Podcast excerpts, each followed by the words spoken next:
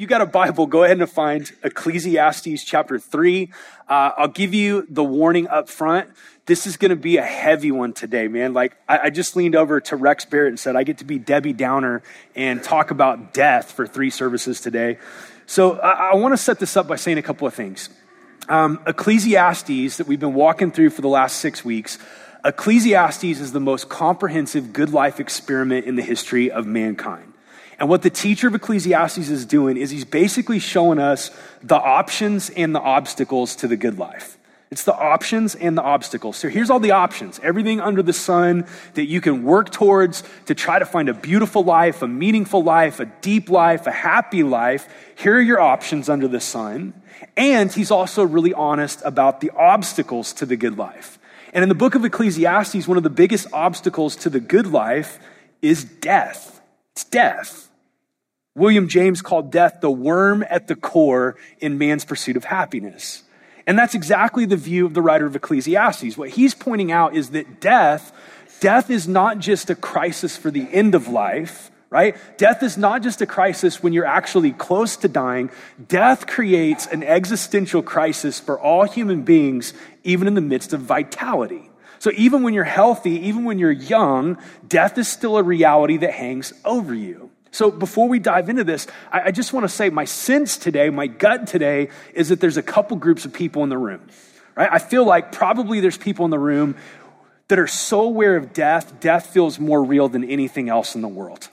Right? We've got people that have buried loved ones recently. We've got people that have terminal illness in our church. And so there's a lot of people in our church, like, you don't need me to invite you to think about death.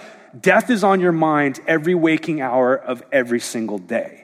And I want to give you encouragement. Like, we're going to say some pretty awkward, heavy things about death today, but where this lands is really beautiful. Where it lands is hopeful, where it lands is rich. And if that's you today and death feels more real than anything, my hope is that by the end of this talk, you actually see how much God has provided for us in our frailty and mortality in the life, death, and resurrection of Jesus. Now, there's another group of people, and I tend to think it's the majority in our church. We're a pretty young church. And I think that the majority of the people in our church, you actually need the terror of death to get surfaced so that you can look at it. You're carrying with you really suppressed and really buried fears as it relates to death that you just don't look at.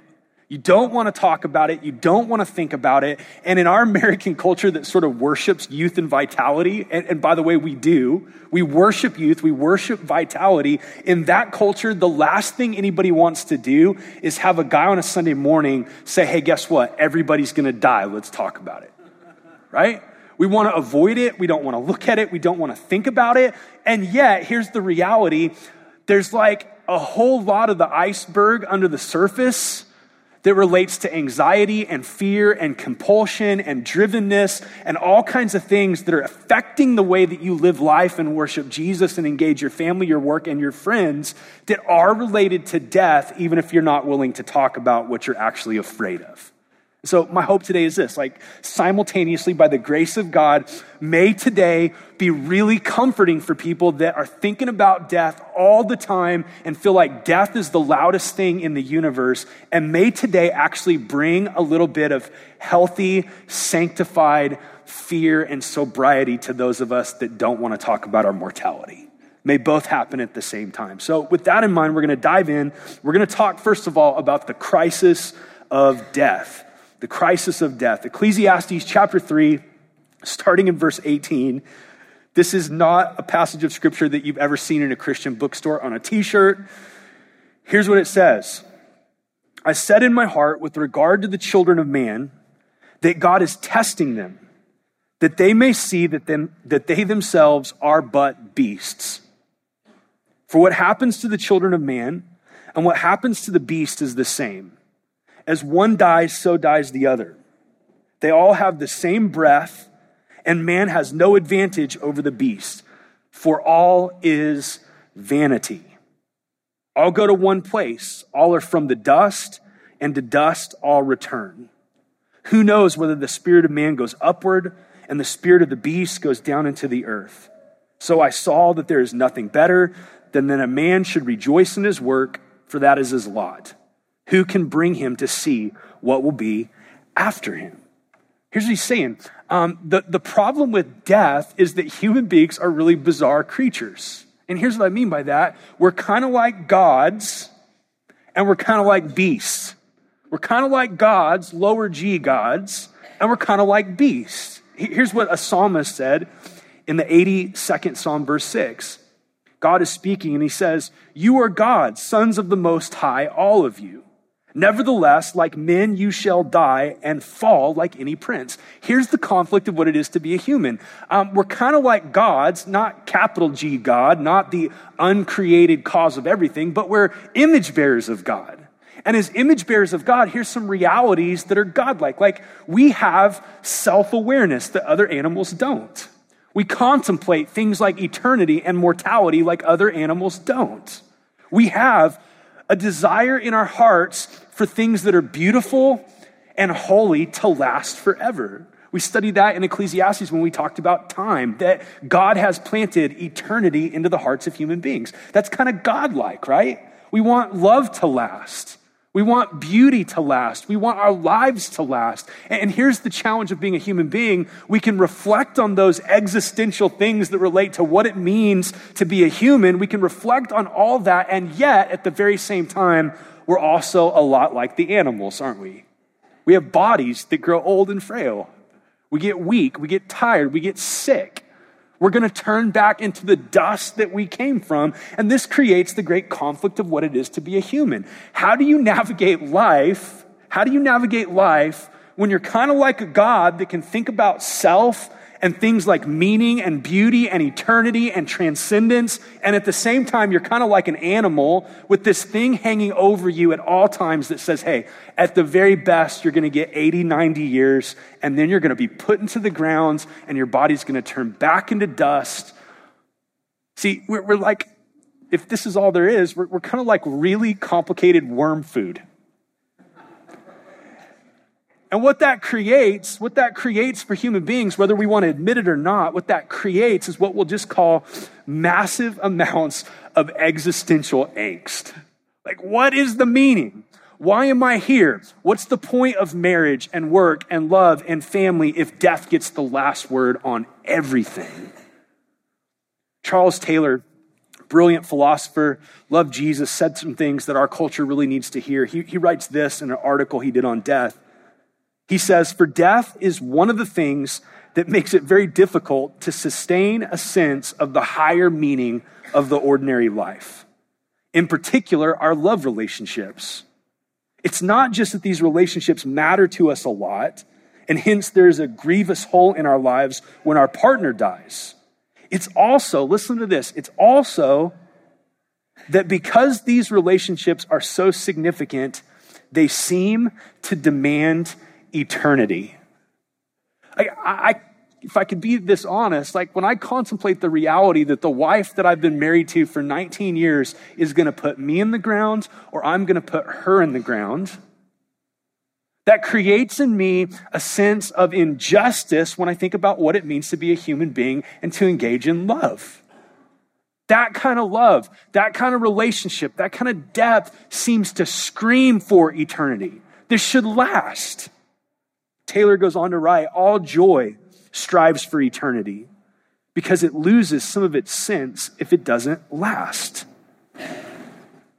Stoic philosopher wrote these words, and they just don't ring very true to us. Here's what he said: "What harm is there while you are kissing your child to murmur softly, 'Tomorrow you will die'?" Well, seems like there's a lot of harm in that, because we feel the holiness of love and the height of love and the depth of love, and everything inside of us protests that love has to end and beauty ends. So though we don't talk about it and look at it, death creates this crisis. It creates this crisis because, yeah, we're kind of like animals. Our bodies break down and end, but we're also image bearers of God that want more and need more and demand more, that want our lives to have significance. This leads us to the second thing he tells us about death. It's not just a crisis, but it's common to man. It's common to man. This is the obvious stuff that we have to state up front. Here's what he writes in Ecclesiastes 9. But all this I laid to heart, examining it all, how the righteous and the wise and their deeds are in the hands of God. Whether it is love or hate, man does not know. Both are before him. It is the same for all, since the same event happens to the righteous and the wicked, to the good and the evil, to the clean and the unclean, to him who sacrifices and to him who does not sacrifice. As the good one is, so is the sinner. As he who swears is, as he that shuns an oath. This is an evil in all that is done under the sun, that the same event happens to all. Also, the hearts of the children of man are full of evil, and madness is in their hearts while they live, and after that they go to the dead. But he who is joined with all the living has hope, for a living dog is better than a dead lion. For the living know that they will die, but the dead know nothing, and they have no more reward, for the memory of them is forgotten. Their love and their hate and their envy have already perished, and forget forever they have no more share in all that is done under the sun. I told you I get to be Debbie Downer today. I'm not trying to set you up for a brunch win this morning. Like, here's what he's saying. Death truly is the great equalizer. Religious people, irreligious people. Educated people, uneducated people. Rich people, poor people. Wherever you live, whatever your stage of life, whatever your socioeconomic level, whatever your level of intelligence, whatever your career is, white collar, blue collar, here's what he's saying. There's a madness in what it is to be human, and the madness is the same destination's coming for all of us, namely death. Death is marching for all of us. And this crisis of death and this commonality of death, it's been dealt with in culture a lot of different ways throughout history. Some cultures almost get obsessed with death, but good old American culture, our biggest strategy is that we try to deny death altogether. We just don't want to talk about it. We don't want to look at it. And what's crazy is that we have this weird cultural moment as Americans where we have death as entertainment, fake, fictitious death. We have death as entertainment more than any culture in the history of the world, right? My kids and I watched the original Aliens movie, and man, it's like, yeah, this is what we do. We watch people get sucked into space. We're Americans, right? So there's fictional death all over the place. Death is entertainment, but actual death, real death, is so pushed to the margins of our society because we don't want to look at it. We have people die in special places, whereas most cultures throughout history, people died at home with the rest of their family. We pay a special kind of person to get special kind of training to care for the bodies of the dead so that we don't have to look at it. Most of us have never even seen a dead body up close. And the reason is we're obsessed with vitality. We have this sort of ingrained American idea that if we don't talk about death, if we don't look at death, if we never have to smell death, maybe, just maybe, we can cheat death. The Worm at the Core on the Role of Death in Life cites the story of a 5-year-old kid named Richard that got interviewed by a psychologist. Let me read this excerpt from you. He swam up and down in his bath, and he played with the possibility of never dying.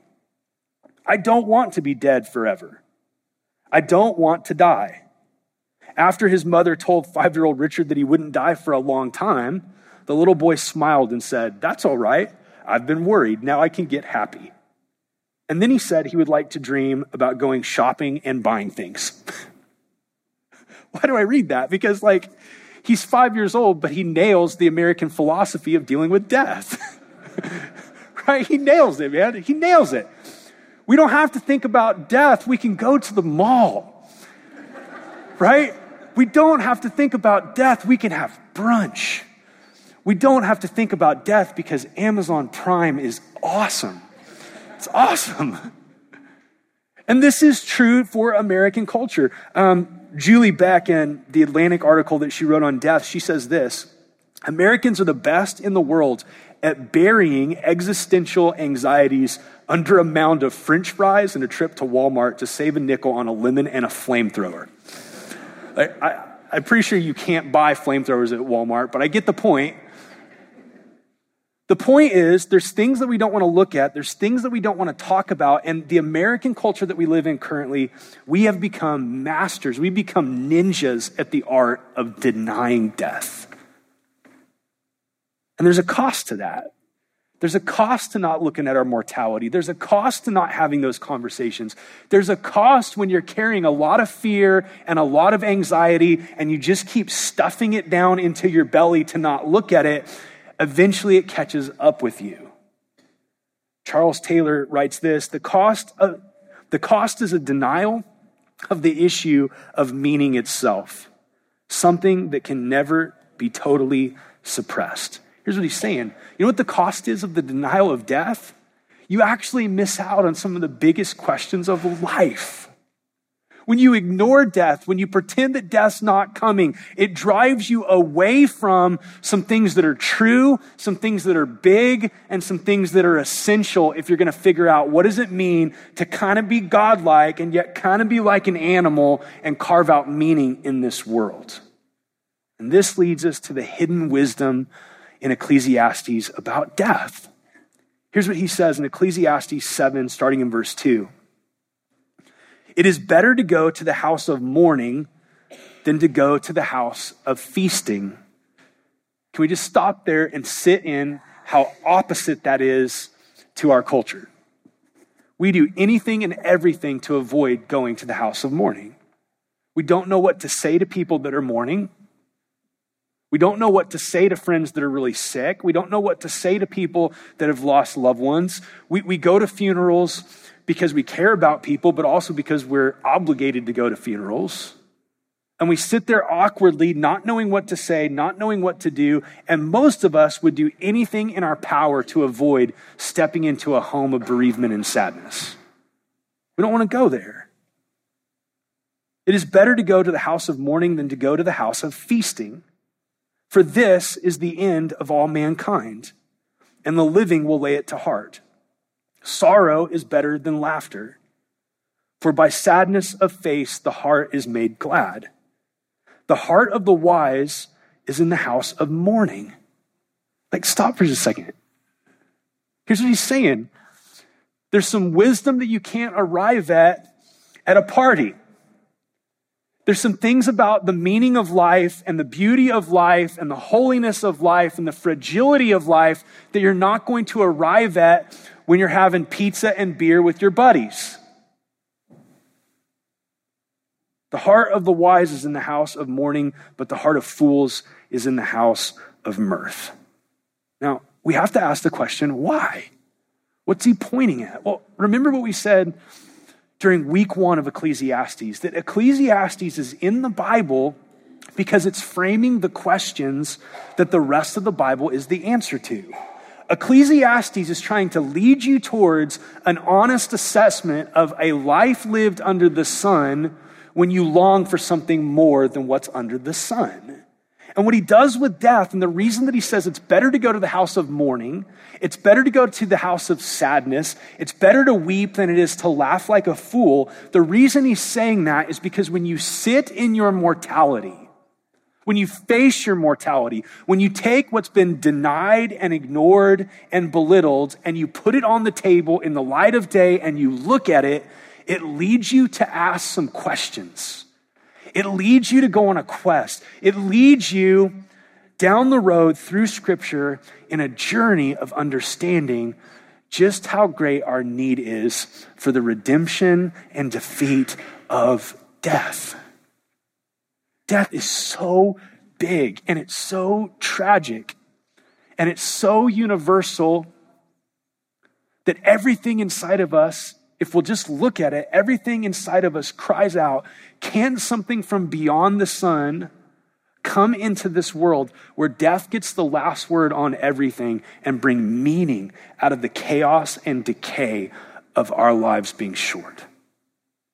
And the Bible actually gives a really beautiful, really true, really comprehensive answer to those that are willing to have the guts to go to the house of mourning. To those that are willing to stand in your mortality and long for more, the Bible has some things to tell you that are beautiful, that change everything. So here's what I want to do quickly. I want to tell you what the scripture has to say about death. If Ecclesiastes is framing up the question, what's the point of living if death is the great equalizer? What's the point of living if we're kind of more like animals than gods, but we long to be more like gods? What's the point of love? If that's the question, here's what the rest of scripture would say as the answer. I'll give you about 5 things quickly. 1, scripture teaches that, first of all, death actually isn't natural. Now, I know in one sense it's natural, it's biologically natural, but death isn't natural in that Romans says the wages of sin is death. And the creation account at the beginning of history is that God created human beings to not just have eternity stamped in our hearts, but he created human beings to be image bearers that would live forever. Death, therefore, is the result of sin. Sin brings in corruption. Sin brings in decay. And what this means is the raging against death that we do as human beings is not just something that's an evolutionary process. Like, you don't war against death with everything inside of you. You don't try to eat healthy with everything inside of you. You don't go get painful medical treatments when you're diagnosed with cancer. You don't do that just as an evolutionary response because you want to be able to pass off your DNA to your young. You do that because you're a human being and you have imprinted in you the reality that death is not what you were created for. There's an injustice to it. So we fight it tooth and nail. We war against it. We hate it. We raise our fist to death. And that's right, because death is not just the cycle of life. Death is not just the end of a loop that turns your body back into elemental nutritional supplements for plants so that people can eat. Death is a fracturing of what God created. Death is the opposite of what God created for humanity. Death isn't natural. Secondly, scripture teaches that death is a tyrant.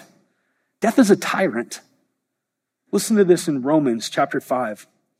Therefore, just as sin came into the world through one man, and death through sin, so death spread to all men because all sinned.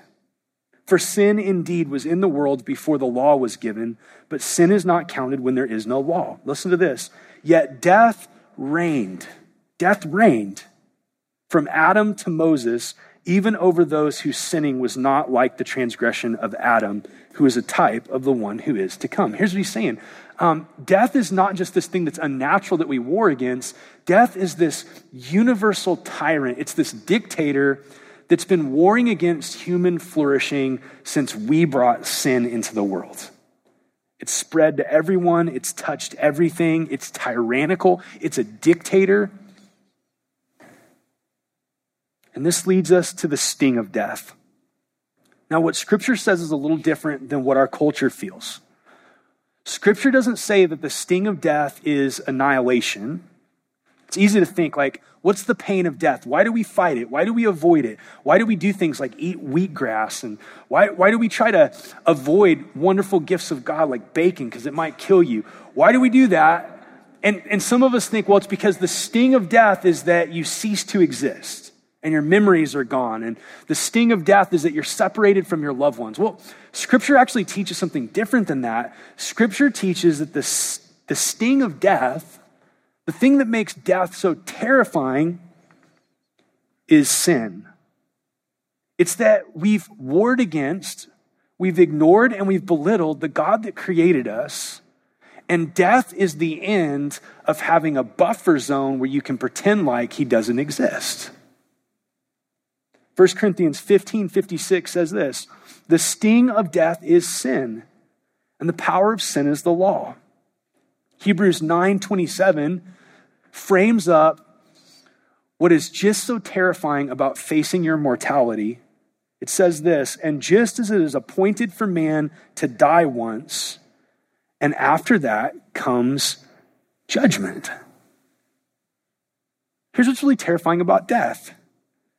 In the moment of death, the invisible becomes visible, and we're confronted with the uncaused cause of all things that created you and me for his glory, who we have constantly at every turn belittled, ignored, blasphemed, and traded for all the stuff that he's made.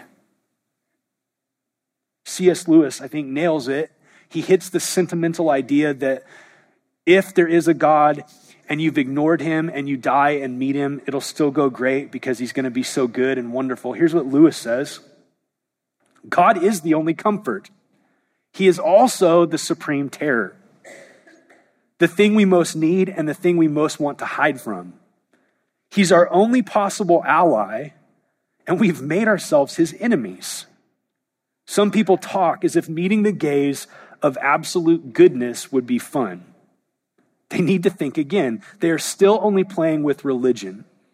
Goodness is either the great safety or the great danger according to the way that you react to it. And we have reacted the wrong way.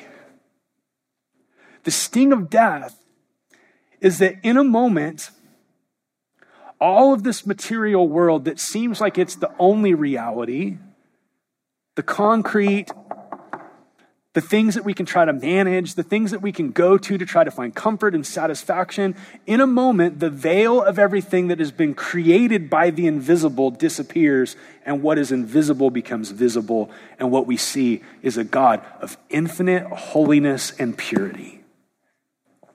And what this does away with are the ways that most Americans try to hash out their fire insurance policy for when we die.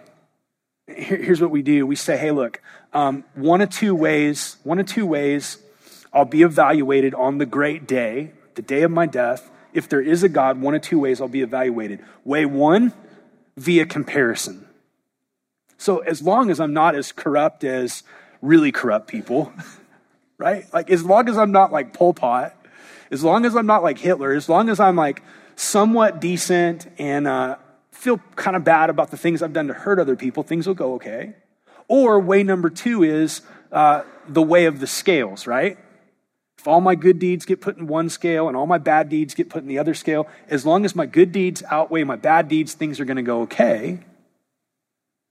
And I just want to ask a question.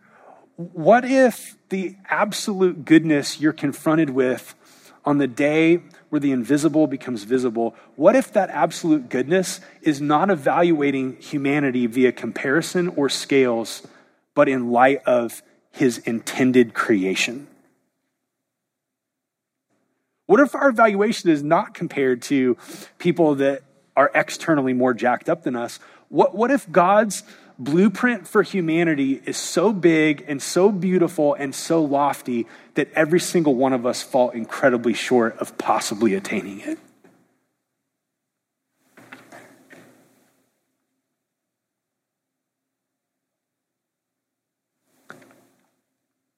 I mean, what if all of our platitudes about, hey man, I'm doing my best, good deeds, bad deeds, what if all that just gets erased like a straw man on the great day? And God is more holy and more beautiful and more transcendent and more without sin than what you ever dreamed. What does that feel like to stand naked before that kind of holiness? Well, if it wasn't for Jesus, it would not feel very good at all. And that day would not go well for any of us. And yet, Scripture says something really crazy. It says the death of God's saints is precious in his sight. What does that mean? How can it be precious in his sight? How can we, as people that are broken and jacked up, stand before infinite goodness on a day of tragic death and that be a precious thing? Well, let me tell you about Jesus. Jesus came from beyond the sun to live under the sun that he might defeat the tyrant known as death. Hebrews 2:14 says, since therefore the children share in flesh and blood. So stop for just a second. The weird reality of being a human, you're kind of like a god, you're kind of like a beast. That's that you have this spirit. You're an image bearer of God, but you also have a body and you're going to turn back into dust. That's you, children sharing in flesh and blood. Listen to this. He himself likewise partook of the same things. Jesus took on flesh and blood, that through death, he might destroy the one who has the power of death, that is the devil, and deliver all those who through fear of death were subject to lifelong slavery. At the heart of the Christian faith is that Jesus comes from beyond the sun to actually experience the tyranny of death so fully, so completely, that on a cross he bleeds out and dies, and he does it in this crazy, mysterious, beautiful strategy of God to disarm the very power of the tyrant known as death, to free us from death through his resurrection.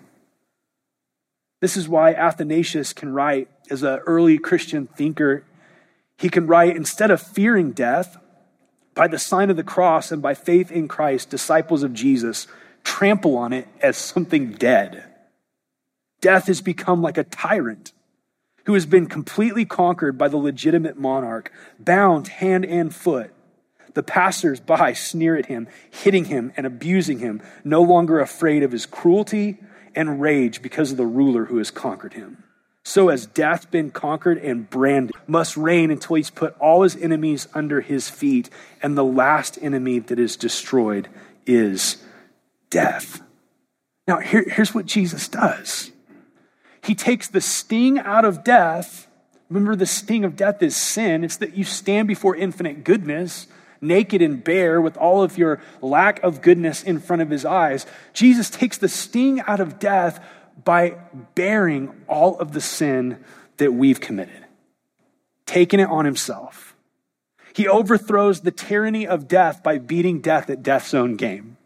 Jesus dies completely. He's laid in a tomb. He doesn't faint. He doesn't swoon. He is dead, put in a tomb, covered in burial cloths, laid in the ground, and 3 days later, he breaks the back of death by returning from the dead. Scripture teaches to have faith in Jesus is to be in him and to have him in you, which means his death that defeats sin is yours, and his resurrection that overthrows death is yours. This is why Paul can say something really crazy in Philippians, really crazy and really beautiful. He says this, "For to me, to live is Christ and to die is gain. If I am to live in the flesh, that means fruitful labor for me. Yet which I shall choose, I cannot tell, living or dying. I am hard pressed between the two. My desire is to depart and be with Christ, for that is much better. But to remain in the flesh is more necessary on your account." Here's the reality. Here's what he's saying. It's crazy. Christianity doesn't reframe death as death being something little or trite or something that you should welcome with open arms. But here's what it does. It so takes the power and the tyranny away from death that the day of death for a follower of Jesus, the day of death for one whose faith is in Jesus, is no longer a day of doom or destruction or annihilation or standing before infinite goodness with our repeated attempts at ignoring him. The death for a Christian is precious because it's the last act of faith where faith becomes sight. It's the last act of hope. Death for the follower of Jesus leads to glorification. It leads to the end of suffering and sin. Here's what he's saying in essence. For the Christian, life is about Jesus. For the Christian, death is about Jesus. And that thing that has, since the beginning of humanity, created such angst and terror in all of us, that thing that seems to even out everything that you've been hoping to find meaning in and turn it all into dust, through the life, death, and resurrection of Jesus, that thing is overthrown and it loses its teeth. And here's what's crazy. This day hasn't happened yet, but upon the return of Jesus, the end of humanity, the end of the world, is the death of death, where death is made no more. Today we stand with death defeated. There's a day coming where death dies. Death dies.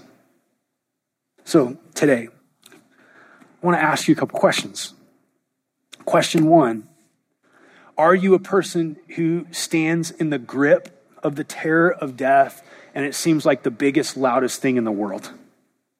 If that's you, I want you to look at and lay hold of everything Jesus has purchased for you. It's the overthrow of that tyrant. Freedom from tyranny, freedom from despair, where you can hope, like you can aspire as a follower of Jesus to die well. And if today you're just sort of ignoring the existential angst of death, I want you to bring it up into the light. I want you to do what the teacher of Ecclesiastes asked you to do. I want you to have the guts to walk into the house of mourning and let that house of mourning create wisdom in you by driving you to Jesus. Because all the money in the world can't purchase freedom from death. All the sex in the world, all the fame in the world, all the parenting techniques in the world, they can't get you around the reality of that being the end of your mortal life. And that should drive you somewhere. For a lot of people, it drives them to all kinds of despair and sin and addiction. But Scripture sees it as an invitation to Jesus, to find rest, to find hope.